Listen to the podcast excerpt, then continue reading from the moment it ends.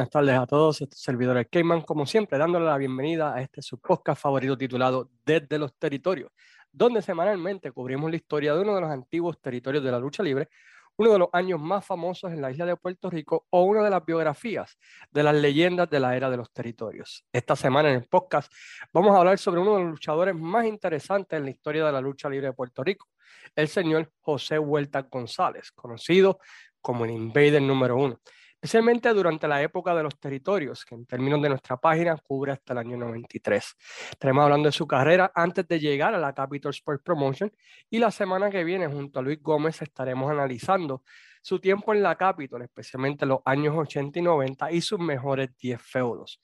Pero antes de comenzar el podcast de esta semana, queremos agradecer a las siguientes páginas por siempre compartir y darle share a nuestro podcast, entre ellas la página de nuestro amigo Robbie Joe Medina, Pride of Wrestling, la página Fiebre Wrestling, la página de Javier Rodríguez, Museo Historia de la Lucha Libre Puertorriqueña, la página de Juanqui González, lo mejor de la lucha libre, la página Fanáticos de la Lucha Libre, Oscur, y claro está, a cada uno de todos ustedes por sacar de su tiempo y escuchar el podcast.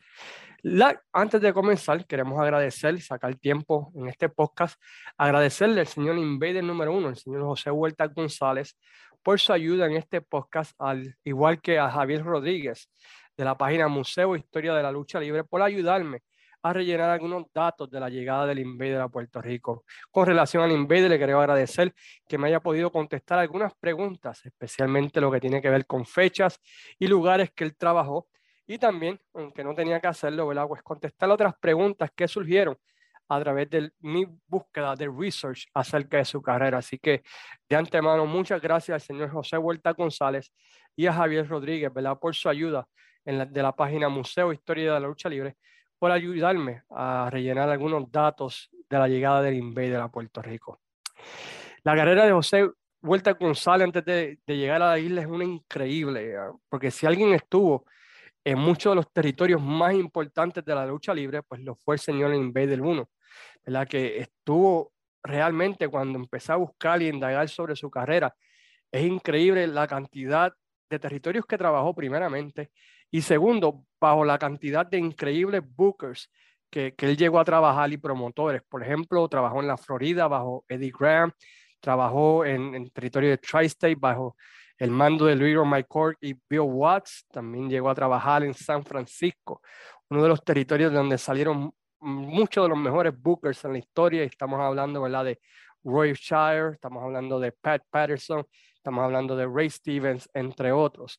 Y también trabajó. Bajo Wilbur Snyder y Dick the Bruiser. Así que toda esa gente de seguro influyó en la carrera del Invader y lo ayudó eventualmente. Cuando él llegó a ser Booker de la World Wrestling Council. Así que es una carrera sumamente interesante, increíble, que yo realmente, ¿verdad? Me voló la cabeza cuando empecé a indagar muchos de sus oponentes, muchas de sus carreras y así por el estilo. Así que espero que lo disfruten de la misma manera que lo disfruté yo, ¿verdad? Pues trabajando en este podcast y espero, ¿verdad? Que sea del agrado de ustedes. José Huerta González nació en marzo 18 de 1946 en la ciudad de San Lorenzo. Se muda a la ciudad de Chicago en el año 1964. Es un tiempo súper interesante para la lucha libre aquí en la ciudad de Chicago. La empresa número uno de ese tiempo, que era el Dumont Network, había dejado de existir, había dejado de trabajar. El promotor que había, Fred Collar, estaba teniendo problemas. Vern Gurnia se había salido del DuPont Network para formar su propia empresa, la AWA, y Chicago, por decirlo así, pues era tierra de nadie. Hasta que finalmente en el año 65 entra la World Wrestling Alliance de Wilbur Snyder y Dick the Bruiser. Y, ¿verdad? Pues, por decirlo así, establecen el territorio de la WWE aquí en la área de Chicago ahí el Invader, ¿verdad? Pues comienza luchando bajo el gimmick de Sabu, aunque se eh, menciona, ¿verdad? Que en algunos sitios llegó a trabajar en algunas independientes bajo el gimmick de The Prophet. Y como era la costumbre en ese tiempo, los primeros años, pues básicamente era un luchador de ópera en sus segundas luchas, porque esa era la costumbre en ese tiempo de la era de los territorios, donde, por decirlo así, tenías que pagar tus dues en lo que era un territorio bastante complicado por la distancia. Si han escuchado el podcast de la WWE, van a saber que ellos viajaban desde Ohio hasta Michigan, Iowa, bajaban hasta Chicago, después subían, Perdón, bajaban hasta Indiana, Indianapolis, un poquito de Kentucky. Así que era un territorio bastante complicado por la distancia. Y en aquellos tiempos, como les mencioné, al principio de la carrera de un luchador, pues básicamente, ¿verdad? Pues te tenían de opener en segundas luchas en lo que adquiría la experiencia. Luego, como todo proceso, lo envían a adquirir la experiencia en otros territorios, siendo enviado en ese entonces al territorio de los Central States por seis meses, uno de los territorios que era el más duro o uno de los más odiados por los luchadores, debido, ¿verdad? Pues a que básicamente eran pueblos donde todo cerraba temprano, donde pues no había diversión, era campo, eh, era un territorio donde había mala paga, y fue allí, ¿verdad? Donde pues el Invader tuvo su primer feudo de importancia frente a un luchador que llegamos a conocer en Puerto Rico bajo el nombre de Bob Sweetan aunque en el territorio de Kansas City o Central States, estaba luchando bajo el nombre de K.O. Cox. Pero fuera de eso, nuevamente permanece sentado en las preliminares y midcard. Esto era algo de costumbre en ese tiempo, los primeros tres o cuatro años. Si llegabas al midcard, que era porque eras tremendo talento, súper especial, ¿verdad? Y eh, en ese tiempo, ¿verdad? En los Central States, pues desarrolla más su calidad de luchador, eh, adquiere experiencia, como mencioné, tuvo su primer feudo de importancia, y que eso lo ayudó a trabajar el micrófono, a salir en televisión, en lucha en los house shows y así por el estilo. Luego, por los próximos seis meses, va al infierno, perdón, mejor conocido, al territorio de Tri-State, de que luego llegamos a conocer como Mid-South, bajo el mando de Leroy McCurk, un promotor que era ciego. Y ese territorio, pues, eh, era bien difícil trabajar, por las distancias entre ciudad y ciudad. El sketch de ese territorio era bien difícil. Un día estabas en Luisiana, el otro día subías a Oklahoma, luego tenías que bajar a Kansas, luego bajar otra vez a, New Orleans, sí, a Luisiana, New Orleans, así por el estilo. Así que eh, tenías ese punto, también tenías el racismo en el sur de los Estados Unidos, en el área, en los años de los 60, pues era increíble en contra de luchadores hispanos y afroamericanos. Y por encima de todo, la paga no era tan buena. Pero ahí tenías al Invader tratando de adquirir experiencia durante ese tiempo. Y durante esa época tuvo feudos en contra de Ramón Torres y sobre otro luchador joven que estaba eh, debutando durante ese tiempo y un luchador que llegó a tener gran fama en el territorio de la Florida y que nosotros llegamos a conocer en la WWF. Y esta es la persona de Gerard Briscoe o Jerry Briscoe, quienes estaban también en ese tiempo, especialmente el segundo, adquiriendo experiencia en el mundo de la lucha libre. Su primer break, por decirlo así, lo recibe en el territorio de la Florida, bajo el mando de Eddie Graham, haciendo pareja con un luchador mexicano llamado Al Valesco, convirtiéndose en una pareja popular del territorio y teniendo un feudo de sangre en contra de la pareja de Carl Klauser y Skull von Stroheim. Y luego un feudo en contra de Pancho Rosario, o mejor conocido en la isla como Gypsy, Gypsy Joe, tanto en sencillo como en pareja junto a Al Velasco.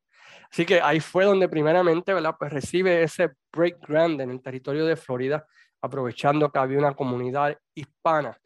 Una vez terminada esa pequeña corrida en el territorio de Florida, va al territorio de Georgia, comandado por Ray Gonco, donde lucha por primera vez bajo el nombre del Invader 1, ya en el año 1970, ya eh, José Huertas estaba quizás en su mente, ¿verdad? Trabajando ese concepto del invader. Cuando en un torneo en parejas celebrado el 3 de julio del año 1970, se enfrenta a la primera ronda de dicho torneo, pues al dueño del territorio, Greg Gonco y Robert Fuller. Ah, desconozco quién fue el otro invader en esa lucha. Sé que no fue Roberto Soto, ya que se encontraba en Nuevo México en la misma fecha del torneo pero ahí donde por primera vez lucha bajo el nombre del Invader 1. Así que si quieren un trivia, 3 de julio del año 1970 es la primera vez que aparece el nombre del Invader en la carrera de José Huerta González. Su tiempo en Georgia es bastante interesante, ya que allí es la primera vez que se cruza ¿verdad? con luchadores como Huracán Castillo, luego más adelante con Roberto Soto, haciendo parejas con este último en varias ocasiones y luchando en sencillo contra Huracán Castillo, que en ese tiempo luchaba bajo el nombre de Fidel Castillo. Y aunque no gana ningún título, se puede ver que la cantidad de sus oponentes es mucho mejor que la que había tenido en otros territorios durante ese tiempo. Así que empieza a entrar al mid-card y al upper-card de los territorios y eso es tremenda movida en la carrera y se nota, ¿verdad?, que poco a poco está llegando a donde debería llegar. Finalmente, regresa al territorio de la Florida en la primavera del 71, teniendo su primer ángulo, primera historia de estelarista en el territorio de la Florida. Se pone una máscara y aparece en el territorio como el luchador llamado The Original Glapper para pelear contra el luchador que hasta ese tiempo era el único conocido bajo ese nombre, The Grappler. El feudo duró varios meses y recorrió todo el territorio de la Florida, con ambos luchadores teniendo luchas en sencillo y luchas en pareja, luchando ¿verdad? Pues en toda clase de estipulaciones, culminando en una lucha de máscara versus máscara, donde The Grappler derrotó a The Original Glapper en el Fort Homer Hesterly Armory en Tampa, Florida, el 22 de junio del año, del año 71, culminando ese feudo. Así que ese fue su primer ángulo de estelarista y ese feudo lo hemos visto en Puerto Rico en varias ocasiones, ¿no? El Original TNT contra TNT, el Original Super Medic contra el médico. Quién sabe, ¿verdad? Si de ahí fue que el Invader lo trajo a Puerto Rico. Culminando ese feudo, a la próxima semana debuta bajo el gimmick de Mr. Wrestling, haciendo pareja con alguien que en Puerto Rico eventualmente sería uno de sus oponentes, ¿verdad? Más famosos, Hansel Stone Ronnie Garvin. Esa corrida en Florida fue muy, pero muy buena para José González debido a la cantidad de luchadores con los cuales se enfrentó. Estamos hablando de luchadores de la talla de Bobby Duncan, los hermanos Welch, los hermanos Fuller, Hiro Matsuda, Sonny King, Ollie Anderson, Doug Grappler, eh, terminando su participación en la Florida, ah, luchando, usando su verdadero nombre y haciendo pareja junto a otro boricua, José Rivera, frente a la pareja eh, de Ollie Anderson y Ronnie Garvin el 5 de agosto del 71 en la ciudad de Tampa. Así que por primera vez se puede decir en el 71 que José Vueltas pues carga, ¿verdad? Un feudo de estelarista y lo hace con éxito, ¿verdad? Porque no tan solamente duró varios meses, sino que de luego le dieron otro gimmick de Mr. Wrestling y batalló, ¿verdad? Contra The Blapper y contra otros luchadores de la talla de Ollie Anderson y Ronnie Garvin, los Fuller, Sonny King, ¿verdad? Iron Maxilla, entre otros. Luego de terminada su corrida en la Florida, trabaja para nada más y nada menos que Fritz Von en el territorio de Big Time Wrestling, que luego llegamos a conocer aquí en la isla como el territorio de World Class, donde nuevamente usa el gimmick de Sabu Singh y tiene un mini feudo con alguien que nosotros llegamos a ver en la isla como un árbitro, nada más y nada menos que Bronco Lubix, con quien sostuvo no solo luchas en World Class, pero también en el famoso Sam Houston Coliseum en el territorio de Houston. Tristemente, perdón, disculpen, en el territorio de World Class, uh, por alguna razón u otra, no tuvo el mismo éxito que había tenido en el territorio de la Florida. Y por el tiempo que estuvo allí, pues no fue usado de la mejor manera. Lo veía luchando contra Skander Ackbert, contra Bronco Lubick y luchadores que básicamente en ese tiempo pues estaban en las preliminares o segunda o terceras luchas. Así que esa corrida en World Class o Big Time Wrestling, como se le conocía en ese tiempo, pues no fue tan exitosa y como que paró un poquito la carrera de, de, José Vuelta en comparación cuando miramos, ¿verdad? Como que estaba escalando y llegó al estar en el 71 allá en Florida y luego, ¿verdad? Pues eh, como que se le ponen los frenos bien fuertemente en el territorio de Texas. No sé si, sucede así, ¿verdad? Si el Booker no quiere empujarte, ¿verdad? Pues no puedes hacer mucho en cuanto a eso. Esto lo lleva en el 72 a, a ir a Portland por primera vez, aunque en mi conversación con el Invader durante el, antes de grabar esto, él indica que en el 72 él hizo su debut en la MSG o Madison Square Garden para la antigua WWF, aunque buscando récords, y él tampoco se acordaba, no pudimos averiguar contra quién fue que luchó, en qué fecha, ya que no se acordaba exactamente en qué fecha fue. Pero en Portland, el Invader, todavía usando el gimmick de Sabu, tuvo tremenda corrida, permaneciendo en el territorio cerca de nueve meses, también luchando en Vancouver, Canadá, para la empresa Northwest Promotions, que era una empresa hermana del territorio de Portland.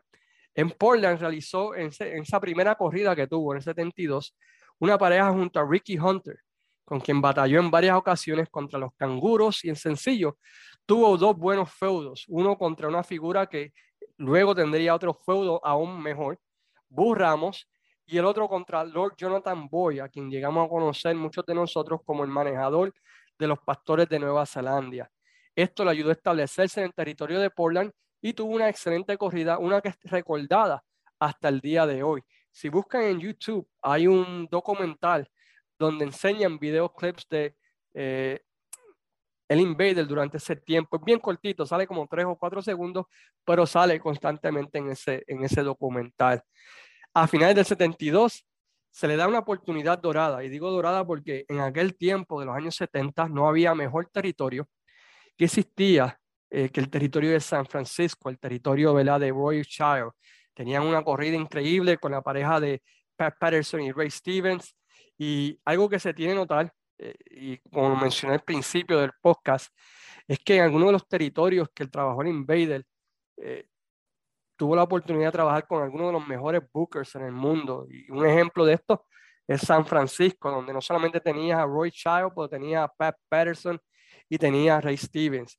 Y aunque no ganó títulos, eh, esa corrida en San Francisco del Invader fue una excelente corrida para él. Tuvo, hizo pareja con Pat Patterson y Ray Stevens, hizo pareja con Rocky Johnson, el papá de The Rock, hizo pareja con Pepper Gómez, tuvo un feudo con Crazy Luke Graham, con Paul de Marco, tuvo otro feudo con The Great Mephisto, tuvo un feudo contra los Infernos, contra Kinchi Shibuya y Sean Stasiak, quien llegó a ser campeón mundial de la WWF. Así que un quién es quién en esa época y ese ron de a mediados del 73 en San Francisco, yo diría que es inclusive mejor que el ron que tuvo en la Florida eh, hasta ese momento en su carrera, porque nueve meses donde básicamente se paseó con lo mejor que había en el mundo de la lucha libre en ese tiempo, que todo el mundo estaba yendo ¿verdad? para allá, para San Francisco. Así que esos nueve meses me imagino que, que tuvo que hacer una experiencia única para,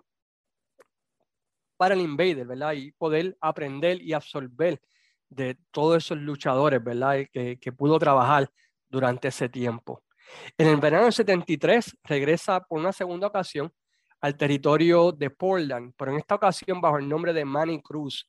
Y ahí se establece junto al Madrid una pareja que se llegaron a llamar como los compadres. Y, y, esa pareja se estableció, ¿verdad? Y una pareja, ¿verdad? Que cautivó el territorio de Portland y es allí donde finalmente gana su primer título en la era de los territorios, ganando el título en parejas junto a Al Madrid, con esa pareja de los compadres, y derrotan a Boo Ramos y a Clay Spencer por los Pacific Northwest Tag Team Titles. Y se embarca en un feudo contra Boo Ramos, tanto en sencillo como en pareja, que fue aún más salvaje y más violento que el primero.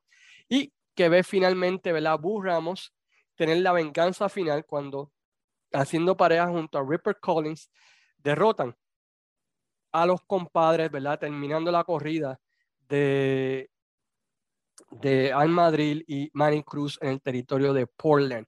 Hablé con una persona que, conoce bastante el territorio de Portland y menciona, ¿verdad?, que hasta este día esa pareja de los compadres es una de las parejas más recordadas eh, por ese tiempo, en los años 70, del territorio de Portland. Lamentablemente, eh, estaba buscando videos y, fotos y la verdad es que no hay mucho durante ese tiempo, ya que la gran mayoría de los videos que hay del territorio de Portland fue grabado por Buddy Rose, así que lo que vas a encontrar mucho es de Playboy Buddy Rose, ya que llegó en el 75 en adelante, pero mucho antes de eso, pues ya casi no existe, si es que existe algo, pues eh, lo tienen coleccionistas en 8 milímetros o film de 8 milímetros y casi no existe. Bueno, luego de eso, eh, recibe el llamado de la World Wrestling Federation haciendo su debut como luchador full time en la WWF, luchando su primera lucha en el Boston Garden y ganándole a Pancho Valdés, quien no es otra persona que uno de los muchos gimmicks que tuvo Gypsy Joe o Gypsy Joe en el territorio de los Estados Unidos. Y debutó en, en la WWF o esa, esa por segunda ocasión en octubre del año 1973 y en el Madison Square Garden el 15 de octubre del 73, derrotando a Gypsy, Joe de nuevo. Así que esa fue su pareja por los house shows, por los primeros meses de él. Y esta corrida de, González hasta finales del 74 es bien interesante porque no tenía un lugar fijo en la cartelera. En algunas carteleras era la primera lucha, pero en otras era estelarista en los llamados B-shows. Y la calidad de oponentes de González en ese tiempo corrían desde Larry Hinen, que era el papá de, de Kurt Mr. Fuji, Toru Tanaka, Larry Sabisco, que en ese tiempo estaba debutando, hasta luchadores como Tony Garria, Capitán Lu Albano y los hermanos Valiant. Así que no había algo fijo como en los demás territorios que él había luchado, culminando su corrida inicial en la WWF con un empate frente a nada más y nada menos que Bill White en el Madison Square Garden el 16 de diciembre del año 74. Así que una corrida bien rara para José González en ese tiempo, donde básicamente lo tenían open down, no lo tenían en un lugar fijo y eso pues imagino que afectó, ¿verdad? Pues un poco, ¿verdad? El empuje que quizás pudiera tener el luchador en ese tiempo. Pero hay que entender también que en la WWF en ese tiempo habían cambios, ¿verdad? Estaba saliendo Morales, eh, estaba entrando Stacy, estaba regresando Bruno Sammartino y Bruno Sammartino iba a traer a su crew, a su corillo de gente, así que eh, un tiempo bien interesante, ¿verdad? El 73, 74 y 75 de la WWF en, en, cuestión de historia, en cuestión de lo que estaba pasando tras bastidores. Así que eso quizás tuvo mucho que ver con lo que estaba sucediendo en la carrera del Invader. En el 75, enero del 75, debuta en Japón para la empresa All Japan Wrestling del gigante Baba, participando de lo que se llamó en aquella ocasión el New Year Giant Series, teniendo luchas durante ese mes con luchadores de la talla de Jumbo Suruta, Giant Baba, Do Destroyer, inclusive haciendo pareja junto al campeón mundial de la NWA, Harley Race, en ese tour. Concluido ese tour, regresa a San Francisco para algo que me voló la cabeza cuando estuve buscando información. Él participó en lo que es considerada una de las mejores batallas campales de todos los tiempos de los Estados Unidos y es la famosa batalla campal del año 75.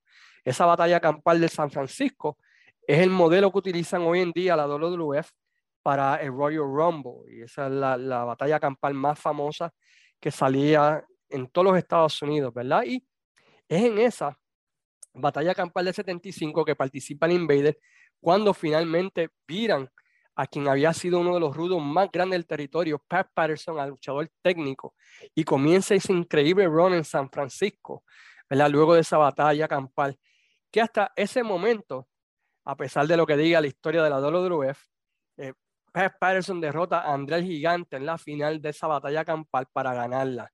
Y Andrés Gigante, ¿verdad? Pues hace el trabajo porque querían elevar a Pat en el territorio y establecerlo. Permanece en San Francisco teniendo un feudo contra alguien que falleció recientemente y contra alguien que por poco tiene un feudo acá en Puerto Rico, ¿verdad? Con King Kong Angelo Mosca. Hace pareja allí con nuestro Pedro Morales, uh, estalariza varias carteleras también del territorio de San Francisco, retando perdón, por el campeonato de los Estados Unidos a un luchador que se llamaba The Brute. Eh, luego más adelante lo conocimos en la época de los 80 como Bugsy McGraw, quien estaba luchando en ese tiempo como The Brute. Y aunque no ganó, ¿verdad? Pero sí tuvo la oportunidad de ser main eventer en dos carteleras en San José, California, en ese año 75. En abril de 75 comienza a ser pareja junto a Joe, George Wells y con Raúl Mata.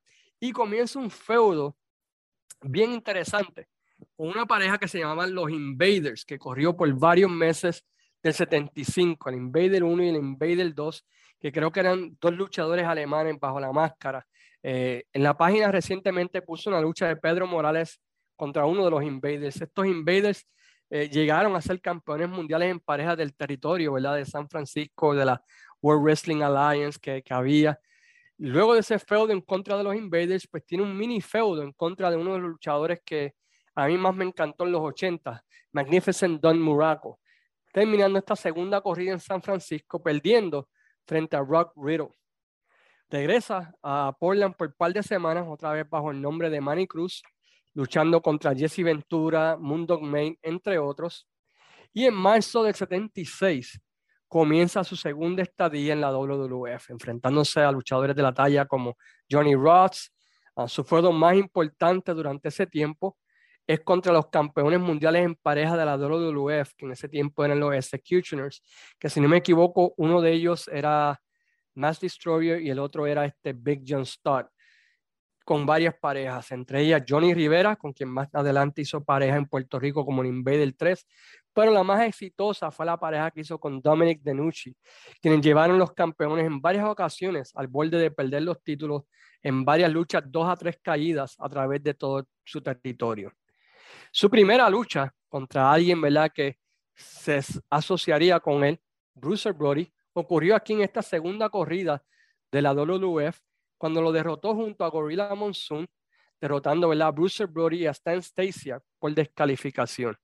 Pero fuera de eso, básicamente como en primer run, en algunas carteleras eran main eventer y en otras habría carteleras. Y la calidad de oponentes, pues, variaba de SD Jones a Baron Von Rasky. Así que fue como quien dice un misback, ¿verdad? De, en cuanto a la calidad de oponentes y su estadía, ¿verdad? En la WWF.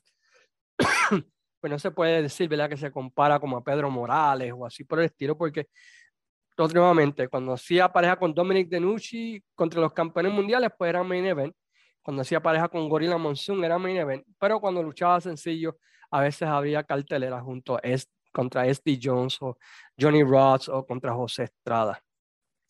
En 1977 ah, regresa a All Japan para el Champion Carnival de ese año y allí donde tiene su primera lucha en contra del carnicero Abdullah de Butcher, un 25 de abril del año 1977.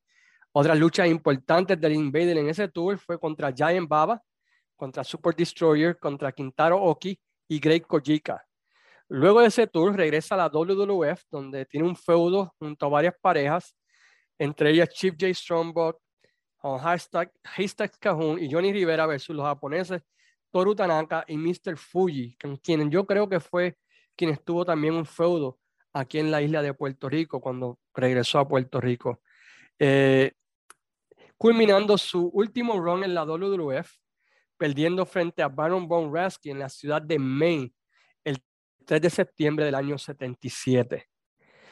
El Invader comenzó luego de ese run, eh, con, llega a Puerto Rico a la Capital Sports Promotion, un luchador enmascarado que según me cuenta Javier Rodríguez, eh, parecía no ser puertorriqueño por su acento, pero que realmente pues era un luchador puertorriqueño. Eh, el Invader, pues rápidamente en Puerto Rico hizo estragos con su puño vendado, ganando el campeonato de Puerto Rico. Poco tiempo después tuvo un contronazo con su apoderado Huracán Castillo Padre, perdió el título y pasó al bando técnico, convirtiéndose en la, la segunda figura de la empresa. Luego hizo una pareja muy exitosa con José Rivera y ganó el campeonato mundial en parejas en tres ocasiones durante ese tiempo.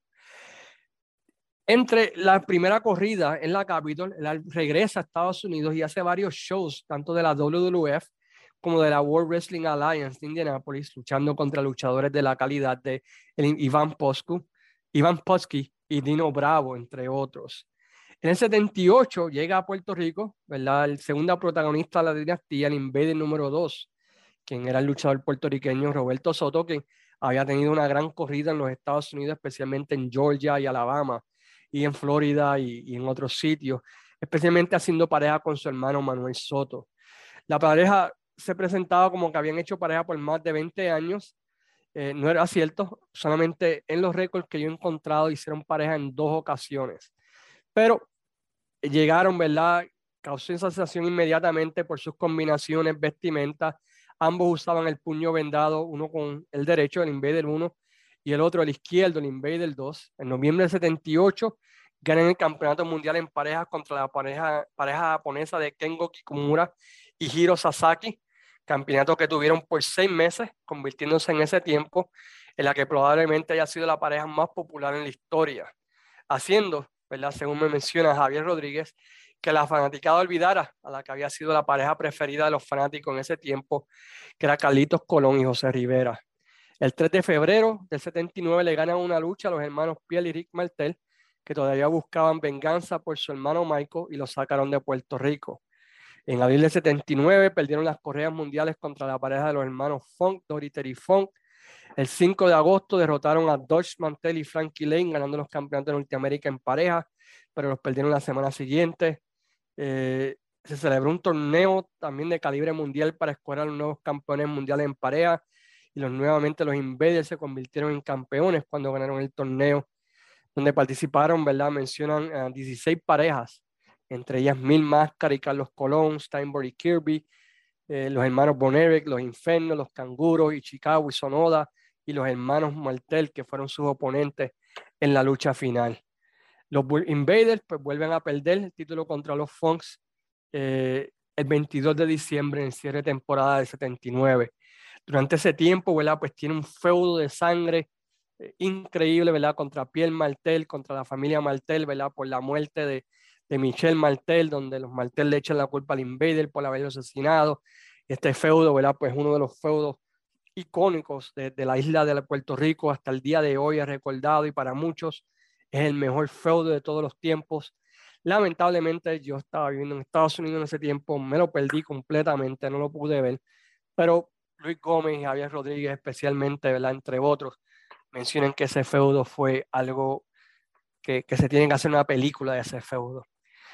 Sigue haciendo pareja con Invader, luchando de manera individual, ganando varios títulos individuales hasta que Finalmente, la pareja de los Invaders se rompe el 20 de septiembre de 1980, luego de que, como mencionó Luis Gómez, el Invader 1 escogiera a Pierre Martel como su pareja en otro torneo para seleccionar los nuevos campeones de Norteamérica. Esto llevó a que el Invader 2 se enojara, cogiera celos, lo traicionara, ¿verdad? Y este feudo duró meses luchando en todo tipo de retos hasta que el Invader 2 perdió una lucha donde el perdedor se tenía que ir de Puerto Rico en el cierre de temporada el 20 de diciembre del año 1980.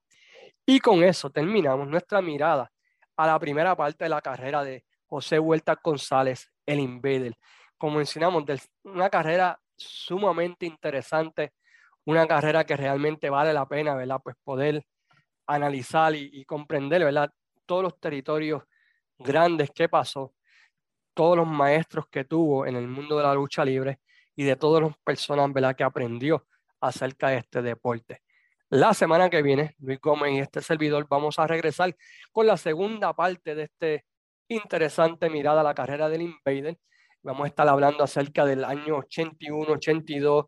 Vamos a estar hablando de los 10 mejores feudos del Invader. Así que los invitamos la semana que viene a la segunda parte de nuestra mirada a la carrera de la del Invader número uno, José Huerta González si piensan que voy a hablar del incidente, mm, no creo que lo vayamos a hacer porque es un incidente ¿verdad? que ya cansa, ya aburre y que realmente lo que queremos es hablar de la carrera del luchador, aunque sí vamos a indicarlo porque es parte ¿verdad? importante, pero no vamos a estar dedicándole 10 horas a ese asunto. Les invitamos a que visiten la página desde los territorios donde semanalmente ¿verdad? o diariamente ponemos videos, historias de la lucha libre del pasado. Es una ensalada de todos los territorios de Estados Unidos, muchos de los territorios que mencionamos en la historia del Invader. Así que si nunca han visitado desde los territorios, visítenos, denle like. Si es la primera vez que escuchan este podcast, pues los invitamos a que se suscriban a este. Hemos hablado ¿verdad? de la historia de la Capitol de los años 82 al año 1992. Hemos hablado de los mejores feudos, las mejores historias y así por el estilo. A la vez también hemos hecho historias como la carrera de Pedro Morales, la carrera de Harley Race, la carrera de Ric Flair. Hemos hablado de territorios como World Class, hemos hablado de territorios ¿verdad? como este, la Jim Crockett, el Black Saturday de la WWF y así por el estilo. Mientras tanto, termino ¿verdad? esta participación de este servidor, que mandándole gracias como siempre a todos por su apoyo, por sus palabras de elogio, tanto a Luis Gómez como a este servidor y apreciamos, ¿verdad? Pues que se suscriban, visiten la página y también visiten nuestra página Wrestling Dome, donde hablamos de la lucha libre moderna, ¿verdad? Lo que está sucediendo hoy en día. Así que, sin más preámbulos, se despide este servidor, como siempre, agradecido de todo corazón por su amor, por su apoyo y sus buenas palabras. Y hasta la semana que viene se despide diciendo, como siempre, sayonara, amigos.